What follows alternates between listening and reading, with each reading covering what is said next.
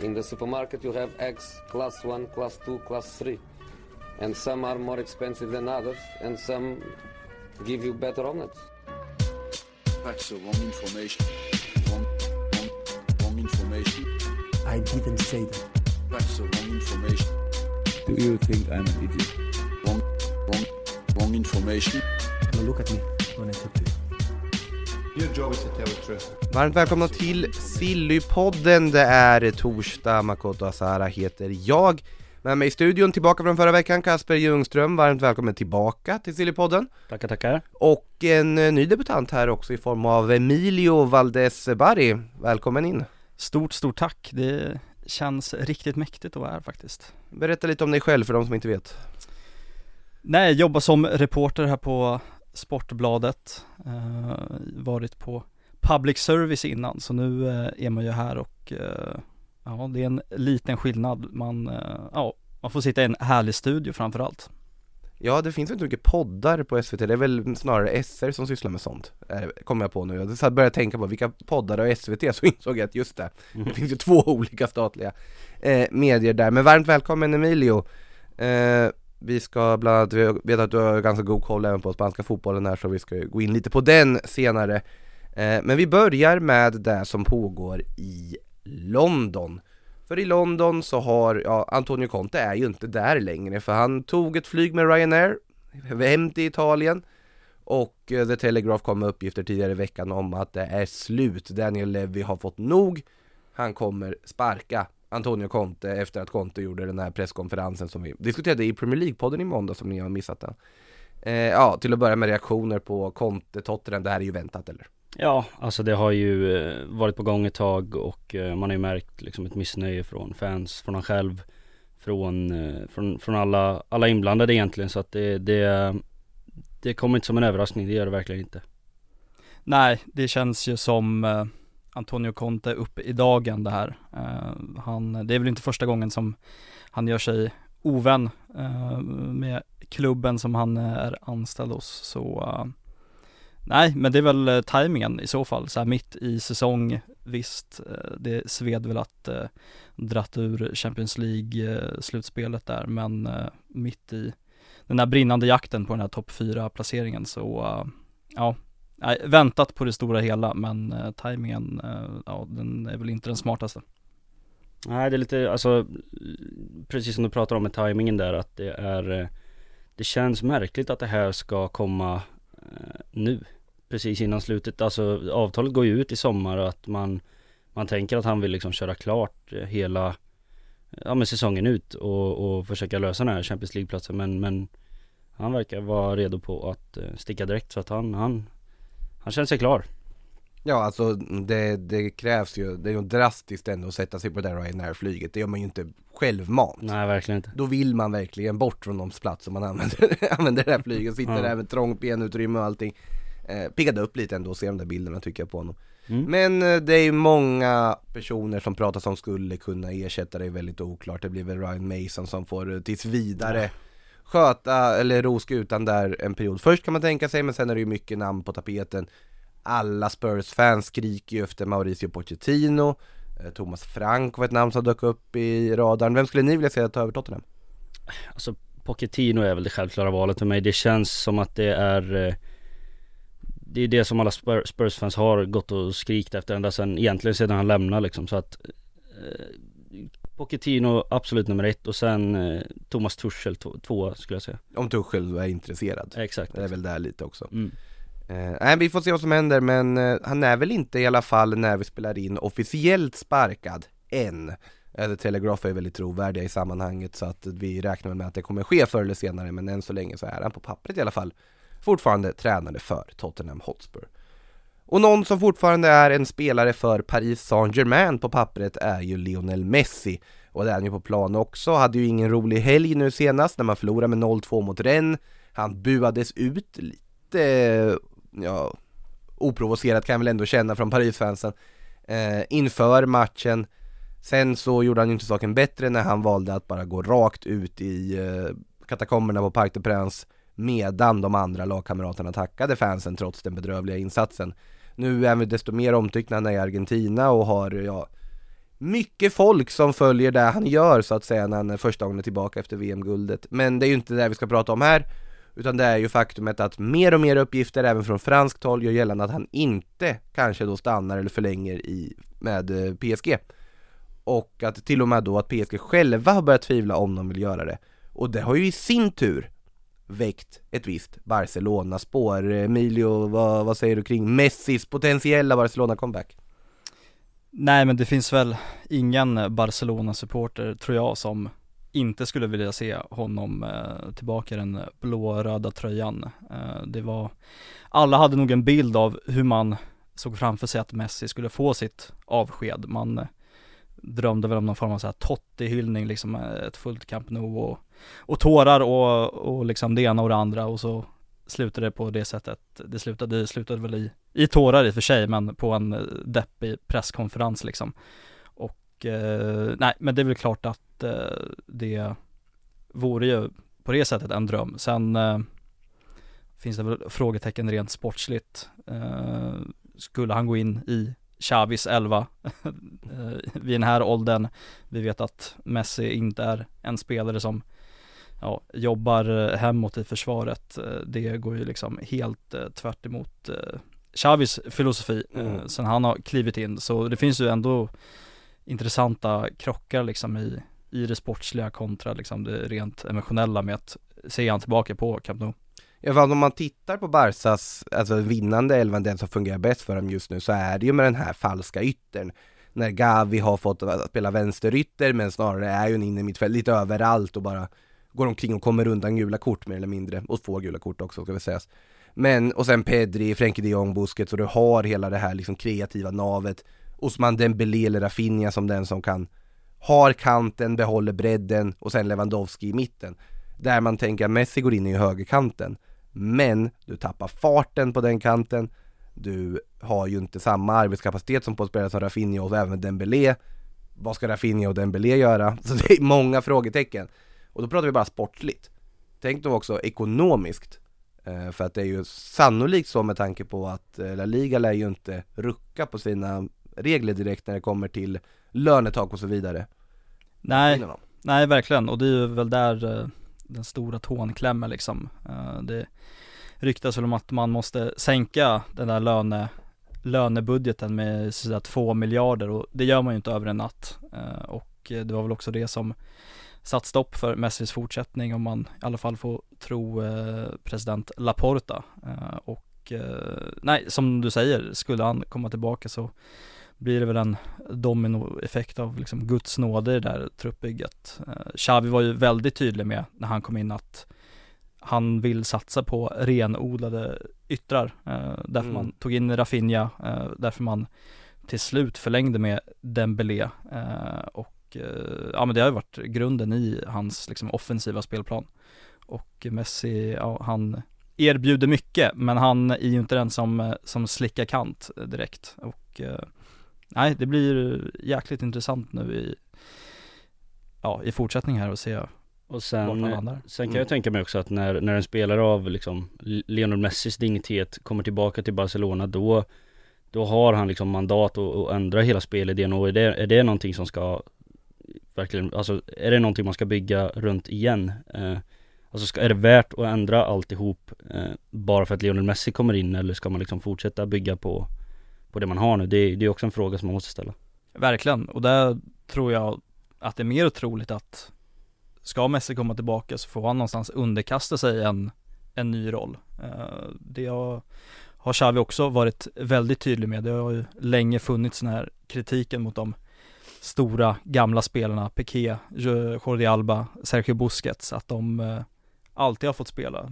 Även när man har fått torsk med 8-2 mot Bayern München och 4-0 borta i Liverpool så finns, fanns de alltid på plan. Eh, nu är det inte så längre. Piqué fick tacka för sig uh, mitt Starta Kings League istället Ja, precis och han drömmer väl om att bygga någon form av Champions League-format där med ex-spelare och liksom Twitch-influencers på Ja, men- plan. Är det där lite som det här som The Rock hållit på med med sitt ex-NFL eller vad det heter med en sån här underlig amerikansk fotbollsliga? Ja. Det, är ju, det har ju inte pratat så mycket om det i Sverige att Piqué har startat en egen fotbollsliga lite bara på tu hand. Nej, och det verkar ju vara liksom en dundersuccé. Man eh, liksom drar, det är ju hur många som tittar på det där som helst på liksom Twitch och Mm. eh, ja, han har väl det där under sitt liksom företagsparaply nu och Kosmos där ja, Ja, och de ska väl spela någon jäkla match på Camp Nou såklart. Eh, givetvis. Givetvis. Så eh, nej, det, det blir ju en annan verklighet i så fall för Messi, skulle jag tro, eh, under Xavi. Om det blir en, en återkomst. Desto närmare för Barcelonas del, det kommer bli en del Barcelona, det händer en del kring den klubben just nu. Här idag ska förvarna er som inte vill höra om Barcelona, höll jag på att säga. De brukar klaga ibland på att det är lite för mycket Barcelona-ekonomi. Men det är ju väldigt intressant med det som pågår där. Eh, men i transferväg, de är nära nu att göra klart med Inigo Martinez på fri transfer och det här känns ju som en värvning som Ja, han har ju kopplats till Barcelona väldigt länge, Atletic-klubbbacken där eh, Men det är ju en backup-värvning rakt av Kanske för att Eric Garcia inte håller måttet, men eller snarare för att ersätta Gerard Piqué Ja, absolut. Verkligen. Det känns så. Han är ju, han är till åren liksom och har, eh, har hängt i basken hela sin karriär och så. Så att det är väl, det är väl ingen, ingen man ska eh, starta vecka ut vecka in med utan det är väl någon som ska komma in och bredda, bredda truppen lite. Och man vet vad man får lite grann. Mm. Precis, och eh, om det är något som den här säsongen har gett svar på så är det ju att Eric Garcia inte kommer Han är inte en Barcelona-back helt enkelt. Eh, Man hade väl sina farhågor om det liksom inför den här säsongen eh, när han kom till och med. Eh, och det är väl väldigt tydligt nu att man vill förstärka upp en ja, redan otroligt bra defensiv Mm. den här säsongen med Martinez. Och Barcelona, de gillar ju att ha den där vänsterfotade mittbacken till vänster eh, i det där låset. Marcos Alonso har ju fått till och med fått spela mittback och väl gjort det okej i vissa matcher i alla fall. Men, eh, nej det, Erik Garcia måste jag säga, han är ju inte en landslagsman nu heller. Det räckte med att Lucho Enrique fick eh, lämna, eller lämnat så var plötsligt Erik Garcia inte nära i landslagstruppen Vi kommer in på det spanska landslaget sen för det har hänt ganska anmärkningsvärd grej som vi ändå måste avhandla men vi tar det lite senare. Eh, lite mer Barcelona också, det kom ju nya uppgifter här i det så kallade Caso Negreiro under dagen. Uefa som då har startat en egen utredning kring då de eh, korruptionsanklagelser som är mot klubben. Och ni har säkert läst om detta tidigare, det har ju ansetts vara en av de kanske största skandalerna i spansk fotboll, i fotbollsvärlden överlag just nu. Där då Barcelona anklagas ha betalat en tidigare då viceordförande i den spanska domarkommittén vid namn Juan Negreira eh, x antal miljoner för diverse tjänster. Det har också kommit fram lite vad de här pengarna från då det här bolaget som Negreira hade har gått till. Bland annat eh, skinka till ett värde av ungefär 10 000 euro som har getts till domare och även 1500 person, liksom, eh, persondesignade kort. Och alltså då menar jag verkligen röda och gula kort. Jag vet inte om det är att de är laminerade eller vad det är, men någonting är det i alla fall. Eh, det är ju en jättegrej, jag vet att, eh, hade faktiskt äran att pratade lite med La Liga-presidenten Javier Tebas igår som av ja, någon anledning var i Stockholm på ett panelsamtal här under, under gårdagen. Han sa att det är den största skandalen man har i spansk fotboll, att de är redo att ta till alla grejer som finns så att de ska ha kontaktat Uefa typ direkt när det här kom ut, även om de själva enligt då Tebas var låsta från att göra någonting i och med att det här fallet sportmässigt ja, var transkriberat, liksom eh, det har gått för lång tid Ja, sen det hände. där La Liga har ju, för mig också låter det helt obegripligt Ja. att man har liksom en preskriptionstid på tre år. Det, känns så, det känns så himla kort. Ja, det sjukaste är att han presenterar det här i någon video där han står och pratar som att det vore på, det var otroligt underligt. Ja, och ja, Uefa har ju inte någon sån här preskriptionstid så därför kan ju de nu gå in och eh, ja, också utreda vad fan det är som har hänt liksom. Eh, men eh, nej, det är ju ett ja, ett fall som man inte blir riktigt klok på men man, man älskar ju detaljerna om att eh, han ska ha någon, jag vet inte om vad, har han liksom präntat sina initialer på de där gula korten liksom? Form Jag av- vet inte vad det är, det är 1500 kort som, alltså på något sätt egendesignade kort som ska, bland annat pengar ska ha gått till från det här företaget. Det är ju inte rakt så att det är nödvändigtvis Barcelonas pengar, men det är det företaget som Barcelona betalat till för att då, ja inte muta domare, det har varit väldigt tydliga med, det har inte varit några domarmutor på något sätt, det har inte gjorts för att få fördelar, men det har gjorts för att se till att bibehålla en neutral ton från domarna. Att man inte ska få några fördelar åt det ena eller andra hållet och det gäller givetvis inte bara Barcelonas matcher utan även Real Madrids matcher. Såklart. Ja, och det här är ju en soppa utan dess like kan Ja, man väl man lugnt kan, konstatera. eh, ma- Man hade inte velat vara med i liksom Barcelonas rättsliga team just nu. De har nog ganska mycket övertid på sitt, eh, på sitt konto. Det har de nog haft ett tag. Ja verkligen. Alltså de som jobbade med Bartomeu som president har nog haft ganska Ja, mycket exakt, att göra under en ganska lång tid. Mm. Eh, kan även innan vi då lämnar Spanien här bara nämna att eh, Tebas var övertygad om att La Liga kommer att hinna ifatt Premier League inom 4-5 år. Vi har Oj. ju pratat mycket om eh, skillnaderna och så vidare.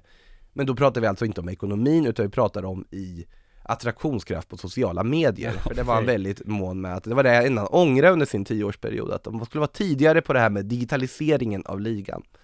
Eh, som han eh, pratade väldigt varmt om under det där samtalet. Det är ju där man vinner titlarna, det är Det- på uh, Instagram och, och Twitter. Ja det, var- det var, han var väldigt mån om just att det skulle synas mycket ut på sociala medier och ligorna och prata mycket om följarantal för diverse klubbar och så vidare. Men att det är viktigt att alla klubbar då är ekonomiskt hållbara, vilket han menar då att det finns vissa som inte är, som kan gå med förlust helt fritt. Och där finns ju en poäng i att Premier League-klubbar idag med utländska ägare bara kan ja, pumpa in pengar utan att egentligen tänka på konsekvenserna. Mm. För att de inte har något reglemente som styr dem. Mm. Och det jämförde han väl ungefär med att om jag skulle starta ett IKEA fast ett bättre sådant, då skulle jag kunna ruinera IKEA även fast jag inte är en arabisk shejk. Mm. Eh, så kan man också uttrycka det. Ja verkligen. Eh, givetvis så var han också stöttade Uefa i hela Super League-historien. Mm. Det om det. Föga förvånande. Hade inte pratat med Florentino Perez på två år tydligen heller. Oj.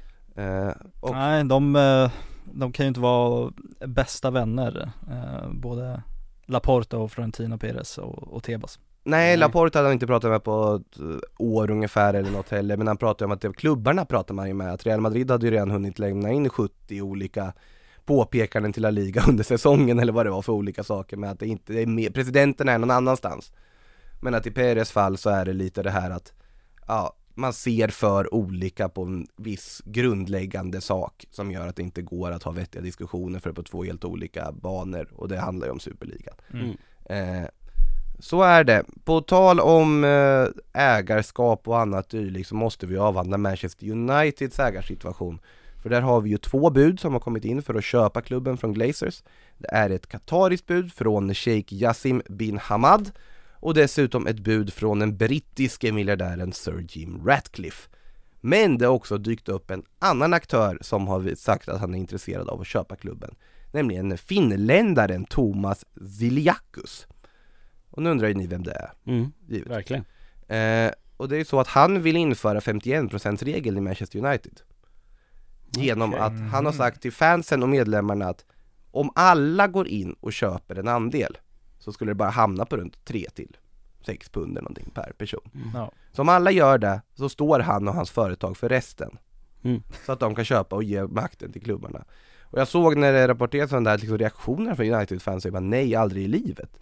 Så det är ganska intressant den här kontrasten gentemot hur vi här värnar om 51%-regeln väldigt mycket. Det här tycker jag ju låter som helt fantastiska nyheter för United om det skulle kunna genomföras. Ja det känns ju, eh, men allsvenskan är ju så otroligt mycket mer jordnära än vad Manchester så United är någonsin kommer kunna bli så att det Det är ju en värld som eh, Det är en utopi, det här kommer inte hända såklart. Precis, Men det är totalt outforskat för United-fans, de vet ju liksom inte vad Vad det innebär knappt så att det ska vi äga United? Ja, precis Eh, men ja, det, de ska i alla fall ha skjutit på deadlinen på det här nu och det fortsätter ju den, den där historien så är det många som har frågat om det också här inför eh, Det där är ju också svårt, vad såklart om man tänker vill man ha ännu ett sportswashing-projekt i Premier League? Nej, kanske helst inte. Om man bara tittar på det sportsliga och bortser från alltihopa, absolut kanske det blir mer pengar från det. Men ja, det är fortfarande oklart vad som händer med Man United i alla fall. Men eh, någonting som vi kan relatera mer till är väl eh, silly season-delen för att det finns ju spelare som kopplas samman med dem nu också. En i raden av de senaste är Kaoru Mitoma, den japanske succén i Brighton. Kasper, Mitoma, tror du han har passat United? Alltså först och främst så tycker jag det är väldigt tråkigt att han ska kopplas ihop med United för att eh, det är sådana här spelare som precis har blommat ut, de vill man ju se i ett lag som Brighton ett tag liksom som eh, Caicedo, McAllister, att de får fortsätta bygga vidare på det de har nu. Så kommer det såklart inte bli men eh, rent spelstilsmässigt så hade han absolut kunnat passa ihop med United men samtidigt så, så tror jag att om han väl går till United så kommer det vara liksom inhopp och det kommer vara bänk, eh, bänk mycket bänknötande för honom och eh, det är tråkigt när en sån, en sån fotbollsspelare ska bara kastas bort bara för att man kan och det, ja, det var det. Undrar vad det har kostat? Han är inte purung liksom. Nej men det är ju det. Han är, alltså man tror att han är en up and coming talang, men han är 25. Mm. Ja, nej det, Ja, jag hade gissat på någonstans runt liksom eh, 40, 40-50 miljoner. Det tror jag är en lagom Undrar om Brighton hade sålt för det? Det känns ju väldigt lågt med tanke på liksom Ja. vad, vad han bidrar med till, till laget just nu. Men mm. Han har också inte gjort det så länge, det är det som är liksom nej, Gjort det i 10 matcher och Mm. knappt startat en match överhuvudtaget innan dess. så Precis, att det är ju det som är eh, Nej men det där, nu är ju halvvägs till 30 egentligen. mm. och, och slagit igen. Det är ju som en annan, det är ju lite problemet med många japanska utlandsproffs och sånt där de åker väldigt sent. Ataki Fusakubo undantaget. Och det är till exempel Wataru Endo som har slagit igenom i Stuttgart och varit fantastisk, han är ju snart 30. Mm. Eh, och man tänker att men han slog väl igenom nyss och borde vara 22-23. Nej, för han gick ju sin, eh, sin skolgång i lugn och ro och utvecklade sin, sin takt. Och många japanska spelare, mitt om har inkluderat, valde ju men universitet. Mm. Givetvis ska man gå där och han skrev ju sin uppsats där om dribbling och satte, satte så här huvudkameror på folk för att testa allt möjligt. Och, eh, så att det är lite anna, annat stuk där på när du slår igenom. Precis. Eh, Men ja, som sagt, Mittom är ju en av spelarna, det känns väl som den som är närmast ändå en flytt från Brighton till sommaren är väl McAllister va? Ja det känns så. Och sen måste man ju också ta, ta in i åtanke hur många kan de sälja samma sommar? Eh, kan de sälja liksom Caicedo, McAllister, Mittoma? Eh, om någon kommer in och budar på Estopinian, vad, vad gör man då? Alltså hur många kan man sälja på en och samma sommar? Sen har ju Brighton visat att är det någon klubb som klarar av att göra smidiga byten på positionerna, då är det väl, då är det väl Brighton men Mm. Ja det här är, skulle man sälja allihopa som ryktas bort här på samma sommar då, då tror jag nog att skeppet, skeppet sjunker till slut. Ja, det, är, det är ju frågan. Så de kunde ju tappa Kukureya, Potter på ett bräde och ändå funkade nästan bättre. Mm. Eh, De kunde tappa Trossard även om det var ett läge Trossard hade blivit petad själv. Ska vi komma ihåg faktiskt. Mm. Gjort sig själv petad framförallt. Han är Ja framförallt där var det Mm. väl med De Cherby men, och De Cherby lär väl ryka om inte annat. Där har vi ju ett annat namn som kopplas till Tottenham Ja men exakt. Så att nej, men det är väl det, det är ju det som är, eh, vad ska man säga Ja, näringskedjan Mm, är ju exakt, sån. exakt. Men vi får se hur långt det går för Brighton den här säsongen. Ska väl Chelsea in och nipa läkarteamet och liksom hela, hela alla som jobbar i bakom ska väl Chelsea också ha. Ja, Mittoma har kopplats väl till Chelsea givetvis också. Ja, men exakt. Men de har ju lite vänsteryttrar. Mm. Så att, eh, Minst sagt. ja det har väl i och för sig United också. Så att, ja, nej men det, vi får se vad som händer med Mittoma. Jag tror personligen att han har ingen bråttom därifrån och stannar i Brighton en säsong till. Han ser som längst bort från att säljas. mm. McAllister närmast, Caicedo kan mycket väl också gå för mittfältare i många klubbar som vill ha. Eh, med United, för en av klubbarna som vill ha Harry Kane är ju Manchester United. Vi får se hur hela tränarsituationen påverkar Harry Kanes framtid. Men Tottenham ska i alla fall ha satt en prislapp om det nu är så att man inte lyckas förlänga med honom.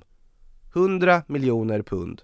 Och då pratar vi inte i delbetalningar och så vidare utan vi pratar en och samma summa, det ska vara nästan i, ja, i briefcases buret fram till liksom Höll på att säga White Hart Lane men Tottenham Stadium eh, Till att börja med, Harry Kane är en fantastisk forward, det kan vi alla komma överens om eh, 100 miljoner pund för United, om de nu skulle ha de pengarna Tycker ni det är värt det?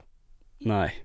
Alltså med tanke på, lite som vi var inne på senast, vilka alternativ det finns där ute. Nu är Harry Kane en helt annan garanti på ett helt annat sätt. Mm. Men, men när Victor Osimhen finns där för kanske 30-40 miljoner extra då, då är det ju ett mycket, mycket bättre val att gå på. Om du frågar mig. Och sen tror jag inte jag att Harry Kane är intresserad av att lämna heller för att jag tror att han Han, alltså det, det tåget har gått. Han vill vara kvar i Tottenham nu och han eh, Han förstod att skulle han lämna då var det förra sommaren liksom. Och det Ja nej, så att jag tror att, jag tror att det är en omöjlig eh, ekvation att lösa.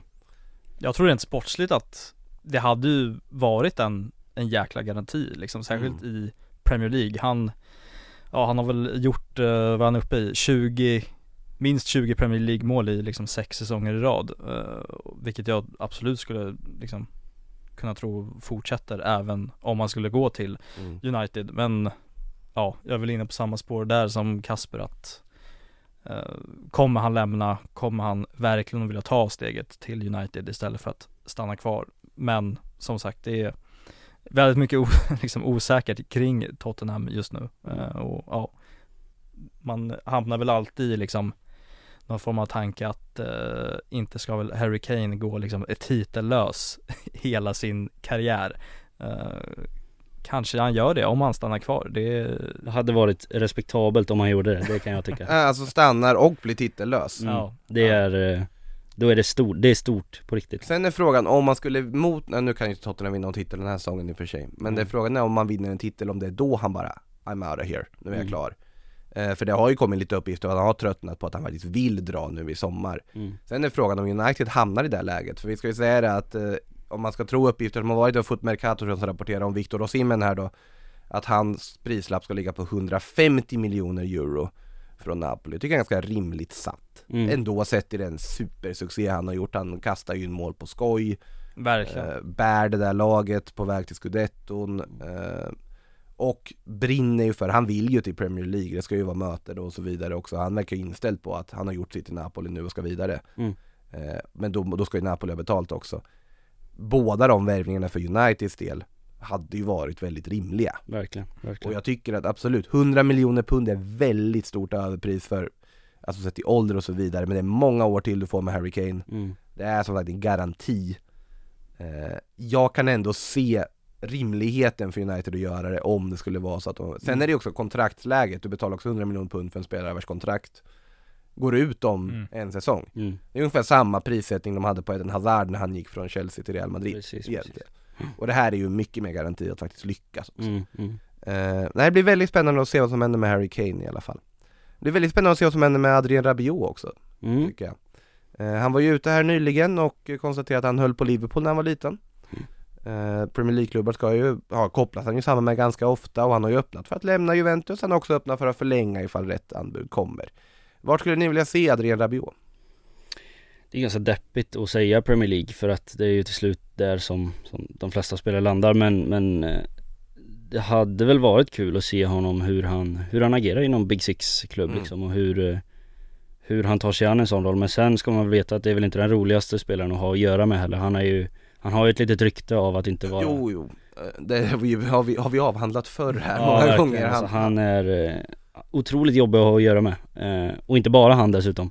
Det, det, finns ju fler som, som är jobbiga att ha att göra med. Men spe, Sportsligt mässigt så, eh, då, då skulle jag nog säga Att United är en ganska bra lösning där också. Nu blir det mycket United här men Det är för att de eh, De har många luckor att fylla och Mm. jag tror att det Det hade varit en rolig lösning. Alltså jag tycker inte det är orimligt för Liverpool. Alltså säg att man inte får Jude Bellingham mm. eh, Som nu som de inte kom Det verkar ju senast är väl att de ligger en bit ifrån där. Mm. Nu tror jag, nu ska ju de prioritera det oavsett. Sen finns det ju andra mittfältare på marknaden Men om du hamnar i ett läge där du bara måste värva in någon. Där Rabiot absolut, med andra syftar du givetvis på Veronique Rabiot, hans eh, mor till lika agent som ställer vissa krav ibland i förhandlingar och så vidare. Men att man glömmer lätt bort vilken faktiskt väldigt bra fotbollsspelare det här är. Mm. Sättet han har burit Juventus år. Juventus är ett lag som man liksom glömt bort lite under våren också. Precis. Med tanke på att, ja, poängavdraget, med tanke på hur bedrövligt dåliga de var under hösten. De har börjat hitta rätt, de har börjat hitta någonting Mm. ganska bra här nu med unga spelare runt om då, som har börjat växa. Danilo, en av mina favorithackkycklingar eh, genom tiderna, han, han är ju faktiskt en ledargestalt där med kaptensbindel på arm och allting. Rabiot, ledargestalt på mittfältet, gör mål, poäng, otroligt viktig för eh, La Vecchia Signora, så att eh, jag ser det inte som en dum värvning att plocka in Rabiot för någon av eh, Premier League-klubbarna. Det är en väldigt verkligen. bra fotbollsspelare. Ja, och jag håller väl, ja Liverpool måste ju ha in någon på det där mittfältet Mm. och att eh, skulle man kunna plocka in en spelare som Rabiot på free transfer då det känns som en väldigt bra, bra affär liksom Mm. eh, för, för, för båda parterna i princip. Tottenham är en annan klubb som skulle må bra av honom tror jag, som Mm. behöver den typen av mittfältare tycker jag. Någon som har lite mer kreativitet och offensiv kvalitet. Mm. Eh, som kan gå in där. Ja alltså ett mittfält med Rabiot och Bentancourt är ju liksom Det är ju, det är väldigt, väldigt hög kvalitet Det, det ska man ju veta Ja, Det ja. är ju otroligt, ot- alltså det är ju ett Det är Juventuskt, men Mm, det är eh, absolut, det håller hög kvalitet så att ja. Eh, vi kan stanna i Frankrike lite för att eh, det har ju, nu är det ju landslagsuppehåll eh, och eh, det är ju EM-kval som väntar för diverse klubb, länder då och eh, landslagen har samlat, men i och med att det här är efter ett VM, många spelare har slutat i landslaget och så vidare, så är det också en period där många nya lagkaptener utses. Och i Frankrike så har det här blivit en diskussion för att den bindeln hamnade hos Kylian Mbappé. Eh, vilket gör lite den här känslan av att största stjärnan, nu ska han leda det här laget stuk och sen, jag, jag ser inte emot valet av det. Men det här har ju byggt upp en liten schism. För Antoine Griezmann ska ha blivit väldigt sårad av det här. För han ville bli lagkapten. Eh, vilket han också har goda skäl för att argumentera för att han ska vara. Ja, verkligen. Men eh, det var ju till och med på den nivån att vissa har ju rapporterat att han funderade på att lämna samlingen, sluta i landslaget. Men att Mbappé ska ju då ha haft ett krissamtal med honom, bara på tu hand, där de ska ha pratat ut och eh, löst den här situationen för stunden. Men ja, det stormar i franska landslaget. Ja, Som vanligt. Det, det gör det väl alltid tänkte jag säga. Ja. Det, det, det är faktiskt helt eh, otroligt hur det landslaget kan vara så väl fungerande med alla bråk och allt som uppstår och, och sånt. Men, men just med lagkaptensbinden så, så är jag nästan på Griezmanns sida här att det Man kan liksom inte hålla på och curla killarna Mbappé så som man ändå gör här. Eh, Visst att han är liksom världens, världens kanske bästa spelare och Frankrikes landslags bästa spelare och så men det ska inte vara det som är kriteriet för att bli lagkapten utan en lagkapten ska ju ha varit där i många år, vet hur allt fungerar, vara någon som är ledande i omklädningsrummet. Nu vet man inte om Kylian Mbappé är det men Det dök ju direkt upp något klipp när, när diskussionen kom på att, men titta här i halvtid på Mm. VM-finalen Mbappé är den som höjer rösten mm, och säger att det här är en VM-final, nu Mm. måste vi vakna. Mm. Och Griezmann sitter med en handduk i ett hörn och ser mest bedrövad ut. Men, men det är också väldigt lätt att bara dra fram det och sen visa och Precis. säga så att, ja men titta på honom. Eh, Alla kan hålla ett bra tal i ett omklädningsrum, tänker jag. Men abs- absolut, jag fattar ju Deschamps tanke att han vill verkligen se Mbappé bära det här laget på, på det här sättet och skicka en signal och att ska vara en kapten på lång sikt. Men ja, jag förstår att det blir en diskussion för det är många starka röster i den där Mm. gruppen. Mm. Förstår om Karim Benzema fortfarande varit i landslaget också. ja då hade det blivit schism. Han har inte blivit lagkapten tror jag. Nej, det, Eh, Nej, han är nog inte högst upp på, på den listan. Det kan man väl lugnt eh, påstå. Ja. Men det, det finns väl också det här argumentet att Mbappé är liksom framtiden. Han, ja. han kommer finnas i det franska landslaget i liksom över tio år Mm. på den absoluta världstoppen om inte det är liksom eh, trippla korsband som, som går liksom. Mm. Eh, Griezmann är väl, vad kan han vara, 32? 33, Stämmer. någonstans där. Stämmer. Eh, skulle han haft binden så, ja, det är inte jättemånga turneringar han har kvar i benen. Eh, så eh, jag kan ändå förstå att man ger den där binden till Mbappé. Eh, Han får bli den där symbolspelaren även i landslaget. Han är ju det sportsligt också. Eh, Sen får man väl hoppas för Frankrikes skull att han också tar på sig den där ledarrollen som, som det här klippet ska visat upp. Eh, det är väl eh, det är väl det man hoppas. Mm. Jag vet inte riktigt om jag, om jag håller med dig. Jag, jag tycker det går lite inflation i att ge unga spelare lagkaptensbindlar. Jag tycker att det, det är inte så det ska fungera. Det är inte den största stjärnan som ska ha lagkaptensbindel utan det, det är någon som har varit med länge. Det är någon som vet precis hur allting fungerar. Någon som är en tydlig liksom ledare i omklädningsrummet. Eh, och Det menar- kan man ju dock vara även fast man Exakt, är ung. exakt. Det Alltså kan en tydlig ledare. Mm, Men, men att man ska ha liksom rutinen och veta hur man hanterar olika situationer, varit med över tid. Jag tycker att det, det är många klubbar idag som bara lämnar över lagkaptensbindeln till den bästa unga spelaren för att liksom, bara för sakens skull. Och det, ja, nej. Jag, jag är ju en sån som tycker att Griezmann. kaptensbindel i klubblag ska ju gå till en spelare som varit i klubben länge. Mm, Att precis. jag, jag gillar ju till exempel Real Madrid-systemet där du ger binder till den som varit där längst oavsett vem det är. Mm, mm, Eh, det var ju därför Marcello blev lagkapten en gång i tiden, men det visade sig att han blev en fantastisk lagkapten. Mm. På att han växte med den uppgiften, han växte med den och det, det skickar en sån signal. Och det är väldigt tydligt, det går aldrig att argumentera mot det. Att ja, längst i klubben får binden. nej precis. Eh, Det är så jag tycker att det ska vara också. Ja, sen, sen i vissa fall så vissa argumenterar ju snarare för att ja, men det är den bästa ledaren eller den största stjärnan ska vara, det finns ju olika sätt att se på det. I Mbappés fall, även om han är ung, det är ändå en kille som har gjort mål i två VM-finaler, alltså som har Mm. varit dominant i två VM-finaler, vunnit VM-guld och varit med ganska länge, spelat på de största scenerna. Jag kan förstå det. Ja, jag kan alltså, absolut förstå det Jag kan också förstå det men jag är, jag är team Griezmann här för det ska sägas att han är inte Han var inte dålig i VM han heller Han var liksom. fantastisk i VM, Ja, helt verkligen. otrolig. Och det, det var väl det som Mbappé försökte att eh, förmedla också i det här samtalet sägs det Mm. att, ja men du, du är ganska viktig för det här laget Mm. fortfarande, kom ihåg det, vi behöver dig och det här är delat ledarskap, det är bara jag som har bindeln men alla måste dra sitt strå Mm. till stacken. Mm.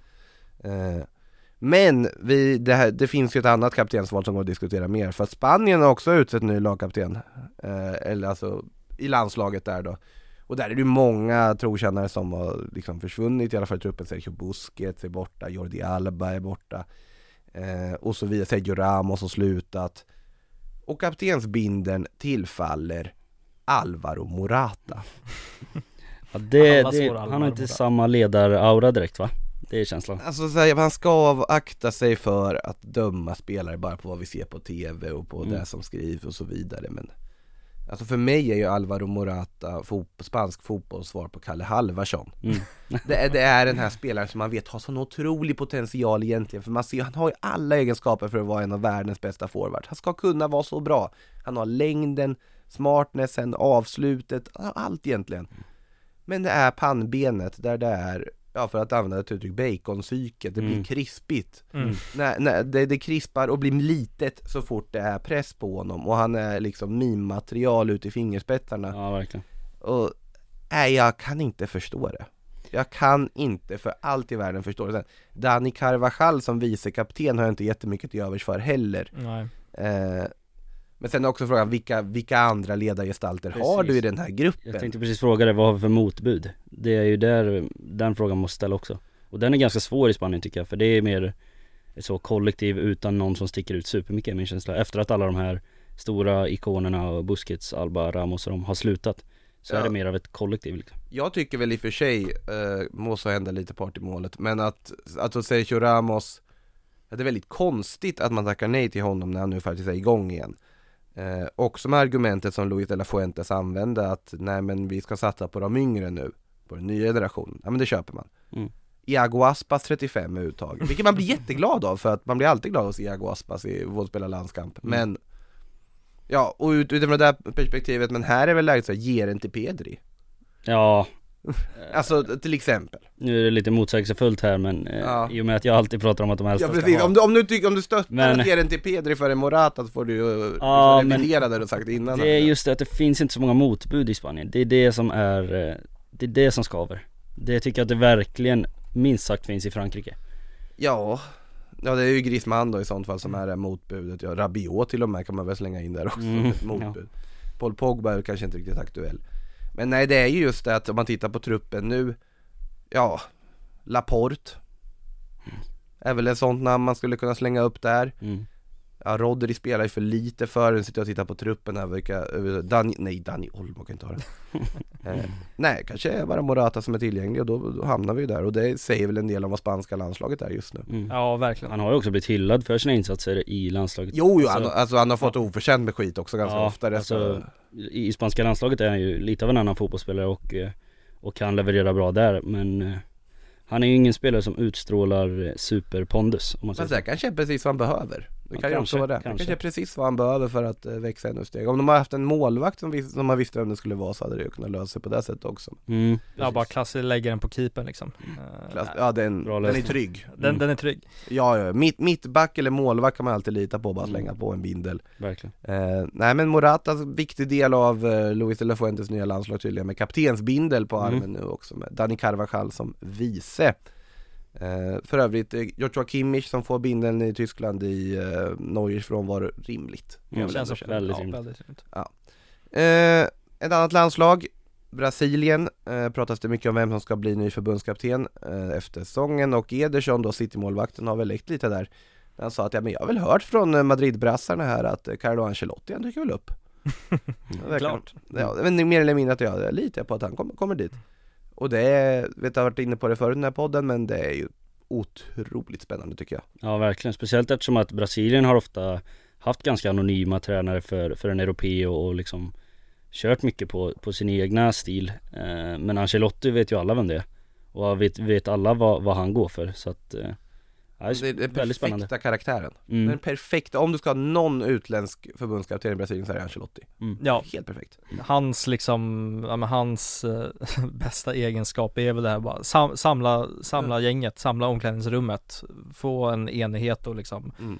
köra och skulle det bli verklighet så är det ju otroligt spännande att se han i landslagsbollen liksom Mm. och i Brasilien med liksom allt vad det innebär. Eh, Ja. Så eh, det hade ju verkligen varit eh, uppiggande. Och är det, är det något han vet hur man gör så är det ju att vara bäst när det gäller och det är väl där Brasilien har brustit lite det senaste Så att, ja men det känns, känns spännande på otroligt många sätt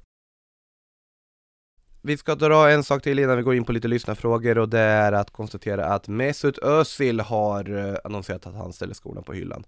Ert bästa Özil-minne? Jag tror ändå att eh, kassen mot, eh, var det Ludogorets? När han liksom chippar över målvakten, skottfintar eh, Den, den är stark i min, den, jag gillar den alltså Ja, han, eh, man har ju fått uppleva en del Özil från tiden i Spanien men jag tror också att det är den bilden som dyker upp, även om det är för att det målet har liksom rullats i sociala medier liksom i all oändlighet eh, just när det kommer till mm. Mesut Özil, men eh, det är mycket man kommer ihåg. Hans, eh, ja han hade väl någon säsong där med Xabi Alonso på mittfältet och och Ronaldo när han var helt, helt, helt magisk. Mm. eh, Ja, han var ju i helt- Real Madrid. Han var ju helt otrolig i Madrid några säsonger där och sen eh, i början i Arsenal också. Ja verkligen Jag minns ju dock just den här deadline-kvällen när han gick till Arsenal, för det kom ju verkligen från ingenstans. Den övergången, eh, för då var man ju såhär, vad gör Florentino Perez? mm. Mm. Vad är det som pågår? Det där var väl ett av de första exemplen på när Perez har vetat exakt när han ska sälja, för det har han ju gjort många gånger senare också med Angel Di Maria och så vidare. Eh, här var ju ett av de första där man kände, men vad är det som pågår? Varför säljs Mesut Özil till Arsenal? Facit i hand så vart det nog rätt. Men ja, det var en spelare som, när han var som bäst så var han ju otroligt sevärd eh, Mm. på planen i alla fall. Verkligen, Eh, så vi får tacka Mesut Özil för karriären och vi innan vi går vidare då på lyssnarfrågor eh, och jag kan svara på den här, vem är Keito Nakamura? Frågar Willy Trano Det är ju en eh, ung spelare, japan, som kopplas till Liverpool bland annat Mhm. Har inte mycket koll på honom, han är inte någon landslagsspelare och så heller än så att eh, Men det är Har han skrivit uppsatsen i, vet du? Nej jag tror, jag, jag har faktiskt ingen koll på om han har skrivit uppsats i Jag vet inte om han har skrivit någon uppsats om man ska vara helt ärlig eh, Så vi får väl se där vad som händer med det Jag tror att det är en sån här som bara ryktas in till lag just nu utan att det liksom finns någon mm. Någonting konkret i det så att säga Men det är ju bland annat Liverpool som man har kopplat till, spelar ju för Lask Linz i Österrike och gjort det väldigt bra där. Eh, Ska vi se en statistik, är det 11 mål på 21 matcher? Har han till och med gjort Oj. faktiskt där. Den vänsteryttern Keto Nakamura. Eh, Tar en annan fråga här från Jonathan. Både Rice och Caicedo ryktas till Arsenal. Om bara en får plats, vem ska Arsenal gå för och varför? Ehm, Nu eh, är det ju, jag är ju liksom uttalat West Ham-fan men här. bortse från vad, Precis. vad det lämnar West Ham och Brighton i, Ja. du bara tittar ur Arsenal Ja men jag tänkte säga det, att det, det är ändå Declan Rice tycker jag Jag tycker att han är eh, Han är en helt perfekt pusselbit för Arsenal och Och visst att, visst att eh, Partey har varit bra eh, den här säsongen Men jag tror att han har uppnått sin maxnivå och Declan Rice är någon du kan bygga vidare på Declan Rice har inte uppnått sin maxnivå än För han har en toppklubb i sig liksom och, och kan Han ska fortfarande visa vad han går för på den absolut, absolut högsta nivån. Eh, Så jag, jag hade valt Declan Rice där. Instämmer nog med att välja Rice också. Eh, De skulle kosta ungefär lika mycket tänker jag med. Mm. Ja, och jag är också, det hade också varit mitt val att eh, få in, det känns som en Som helt rätt liksom typ av spelare och, och, få in, få in på det där mittfältet. Mm. eh, På tal om mittfält, jag tror att det kommer nämnas mittfältare i den här frågan från Arvids Liverpool lär ju behöva bygga om i sommar, men vilka tre spelare skulle ni helst vilja se i Liverpool-tröjan? Och då återigen så utesluter vi andra diverse klubbsympatier och så vidare, om man vill Mm. se dem hamna Vi kan väl alla komma överens om att Jude Bellingham är en? Mm. Absolut Det måste vi Ja, absolut. det kan vi göra Jag skulle säga att eh, utan att nämna namn, en högerbackskomplement till Trent Mm. Och en, en ytterligare mittfältare mm. Mm. Om inte till och med tre mittfältare, för så pass illa är det just nu Ja, De måste, de måste fylla på där enormt mycket. nu lyfte vi Adrien Rabiot förut, men om vi Precis. säger att man har obegränsade resurser också då och leker med den tanken Då finns det ju andra mittfältare man kan Mm. värva också Jag hade gärna sett eh, Florian Wirtz, eh, Bayer Leverkusen mittfältare. Mm. Liverpool? Det är Ja. lite, han är lite offensiv, det, Mm. jag har svårt att se vart han ska gå in då Det är det som, där skon klämmer Men jag, jag tror de behöver tre stycken Jude Bellingham-typer, lite så box till box Eh, aktigt, så som de har nu ungefär. Eh, Thiago ska väl, eh, ja han är väl, alltså Han ska väl fortsätta vara Thiago men Han är ju också skadad eh, titt som tätt. Så att, äh, ja, tre mittfältare. Och eh, det är väldigt, väldigt svårt att eh, på uppstuds ta några några namn som man kan ta, men Rabiot och Bellingham är två utav dem Som jag tycker är bra val. Bara en sån här plötslig grej som, jag, som slog mig här eh, För det kom från en fråga från Hugo Santesson här. För han har ju tankar kring ryktet om Wirtz i City Som också har varit ett rykte Mm. Potentiell Gündogan-ersättare? Frågetecken Gündogan Liverpool? Ja Ja, där har väl ryktena snarare snackats om, alltså att det är en flytt till Spanien till Jo jo jo, till absolut.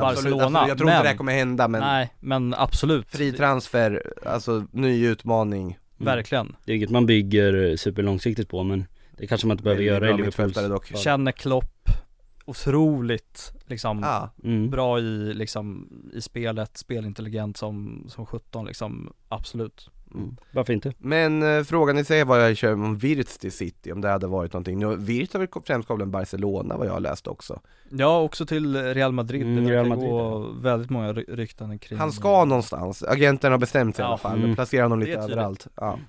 eh, Nej men vart hade man velat se? Du, du sa ju Liverpool här i och för sig men eh, Florian Wirtz är en spelare som går in och gör skillnad för ett lag idag. Det är svårt att veta med Bayer Leverkusen, alltså Precis, och så var han så långtid, han var ju långtidsskadad där Precis. eh, Så att det är svårt att veta vart man har honom Men jag Vad man har hört och läst och hittills sett så tror jag att det är en spelare av högsta, högsta kvalitet. Någon som eh, lite low-key för oss som inte följer Bundesliga lika nära som andra så, så har ju vet du, Julian Brandt gjort det väldigt, väldigt bra på sista tiden också. Mm.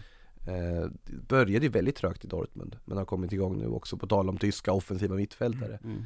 eh, Kan också vara någon som det kommer börja ryktas om. Nu vill väl Dortmund ha mest med Bellingham att göra till den här sommaren men Mm. vem vet vad som händer? Om man ska, om man ska flytta på Julian Brandt så är det väl ett, ett ganska bra komplement till Martin Ödegård Ja men ja, komplement, alltså om Brandt ska värva så är det ju för att gå in i en startelva tänker jag. Ja, gör han det i toppklubbarna i? Nej det vet jag, alltså Tottenham. Ja, kanske Eh, apropå Tottenham har vi också en fråga, klassiska fråga när det kommer till Tottenham egentligen från Mikael här. Madison till Spurs? Frågetecken. Ja, det hade väl varit bra för dem. Ja, det, Det har man ju sagt ett tag. Ja, och det känns väl som att Ja, Leicester Vad ska man säga om det här Leicester? Spur, eh, Madison är ju den som Som, som levererar i det där laget eh, Hade ju en otrolig säsong eh, Förra året eh, Mm. och eh, Absolut, han skulle väl också kunna ta steget upp till de här topp 6-klubbarna Och kunna leverera eh, Och jag ja, ser väl inte någon flytt utanför öarna så absolut Ja men ett tremanna mittfält med återigen då Rabiot, Bentancourt och Madison Då är det ju ytterligare lite kvalitet som kommer in på det mittfältet Så Mm. varför inte? Ska vi nämna det också att Dejan Kulusevski uttalat sig kring eh, Tottenham. Han, har, han är ju faktiskt bara på lån på pappret fortfarande. Mm. Men han eh, sa väl det här nu i, i samband med landslagssamlingen här att "Nej, men jag är inte orolig. Alltså jag kommer bli kvar här. Eh, även om Conte då inte kanske är kvar. Eh, så vi får väl se vad det, vad det blir av det. Han verkar ganska övertygad om att han har tänkt fortsätta i Tottenham i alla fall. Ja det får vi hoppas Inte för att det är, inte på tal om inne mitt fält utan bara i allmänhet. Mm. Eh, tar en fråga till innan vi stänger ner. Rabiot Neves till Liverpool frågar eh, Mafazicef också. Rabiot har vi redan nämnt, Ruben Neves, då tar jag faktiskt hellre Rabiot måste jag säga. Ja det gör man Men Eh. Neves är ju ett väldigt bra alternativ också Dyrt. Ja men Dyrt. Ja, det är ju överprisat alternativ, det Mm. är det som jag kände lite. Palinja i Fulham slog mig nu också ett bra alternativ in på Har mittfältet pratats mycket om också ja. mm. Eh, tar en fråga, vi nämnde ju Ancelotti här förut. Eh, det är här som frågar, Ancelotti lär få lämna för säsongen och verkar ta över det brasilianska landslaget. Vem ersätter honom? Tuchel, Pochettino, Raúl eller får vi kanske se Zidane nu när Frankrike-drömmen gick i kras? Och kommer den nya tränaren få något att säga till om angående nyförvärv blir det ytterligare en ja-sägare som Ancelotti? Var väl inte minst en av anledningarna till att Zidane lämnar båda gångerna. Vore tragiskt om de fortsätter på samma inslagsväg. Man kan- är trött på ja-sägarna. Man kan aldrig utesluta en tredje runda för Zidane. Nej, Han är nej. uppenbarligen bara intresserad av två jobb i världen. Mm. Det är att träna Real Madrid eller träna det franska landslaget. Och det franska landslaget sitter fast med Deschamps och har valt att förlänga med honom. Och Zidane sitter och väntar och väntar och väntar. Där liksom klickar eh, Nasser varje gång han ringer. Nej, jag kommer inte gå dit. Och eh, ja, jag säger Raúl. Ja det, det hade varit en, Jag, jag, jag, jag tror att han skulle kunna vara redo, jag skulle säga Raúl. mm. Tuchel är ju spännande att se vad en sån tränartyp skulle göra med Real Madrid. Det skulle kunna Mm. bli jättebra eller det skulle kunna bli fullkomligt fiasko. Ja, för mig lutar det åt det sistnämnda, tyvärr Men, Ja, Jag tror att det, det är någonting som krävs om de ska träna Real Madrid som är svårt. Alltså Benitez har ju varit lyckad i de flesta klubbar han har varit i. mm. Real Madrid var det totalt haveri. Det Mm. gick inte, det bara kraschade fullkomligt. Mm. Det gick inte för honom att ingjuta någon form av förtroende i den truppen. Tuchel är en sån som skulle kunna göra det tror jag, det håller Tuchel väldigt högt. Men jag ser, alltså Raúl känns som det logiska, det där som är liksom något Real Madrids väg och hade varit rimligt. Zidane den tredje vändan, nej nu, nu får det väl vara nog, Mm. lite så. Men det hade jag också inte förvånat överhuvudtaget. Nej, Xabi Alonso ett annat namn man ska slänga in där. Ja, verkligen. Hade ju, som eh, liksom ett fotbollsromantiskt perspektiv så hade, hade det varit helt otroligt att se Xavi och Raúl på Mm. sidlinjen Ja, i liksom klassikerna nästa säsong. Ja, det hade det ju varit. Så att, eh, sen absolut, man ska akta sig för att vara fotbollsromantisk. Men eh, Raúl, med tanke på att han ändå har fått format för det här under Han kommer att träna Real Madrid förr eller senare. Det är Ja. helt uppenbart. mm. Och då kanske det här är ett ganska bra läge i sånt fall om man ska byta. Då precis han också får en sommar när det värvas in, han får tid att fundera och, och, och liksom bygga och göra något nytt av det hela. mm.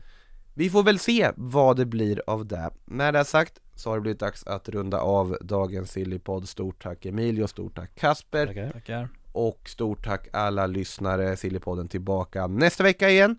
Och eh, likaså givetvis Premier League-podden och annat. Missa inte heller att 5 plus drog igång igen efter sommaruppehållet här i veckan också med allt inför damallsvenskan starten. Och Sportbladet Daily, det hoppas jag inte att ni har missat som vi kör varje vardag nu för tiden om någonting aktuellt i sportens värld. Med det sagt, ta hand om er allihop.